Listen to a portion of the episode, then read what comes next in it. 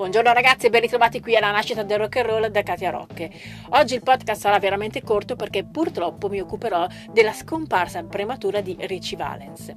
Con ascendenze messicano-indiane ma nato a Los Angeles, Richard Valenzuela cresce nella San Fernando Valley, alla periferia nord de- della metropoli.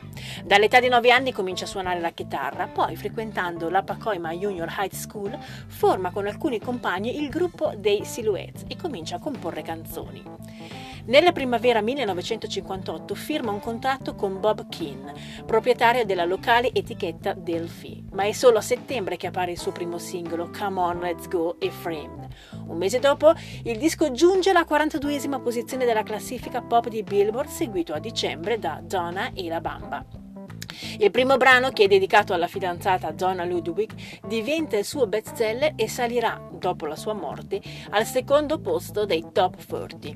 Nel breve lasso di tempo di alcuni mesi, Valens incide materiale sufficiente per alcuni album, effettua un'apparizione televisiva al Perry Como Show, partecipa al film Go Johnny Go e compie numerosi package tours in località diverse e lontane come le Hawaii e New York.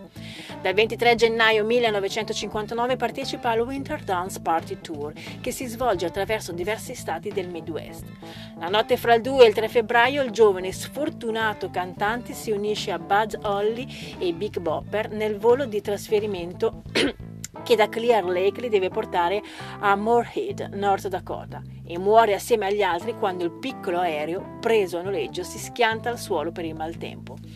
Richie Valens era basilarmente un cantante folk, ma con le sue intu- intuizioni e i suoi sentimenti ha dato l'avvio a una specie di corrente di Latin rock, del quale fecero parte nei primi 60 artisti quali Chana Romero e Chris Montez, e poi, negli anni successivi, Sam The Sham e The Fanterals, Doug Sam, Freddie Fender e molti altri. È tutto quello che vi posso dire di Richie Valens, noi ci risentiamo alla prossima puntata qui alla nascita del rock.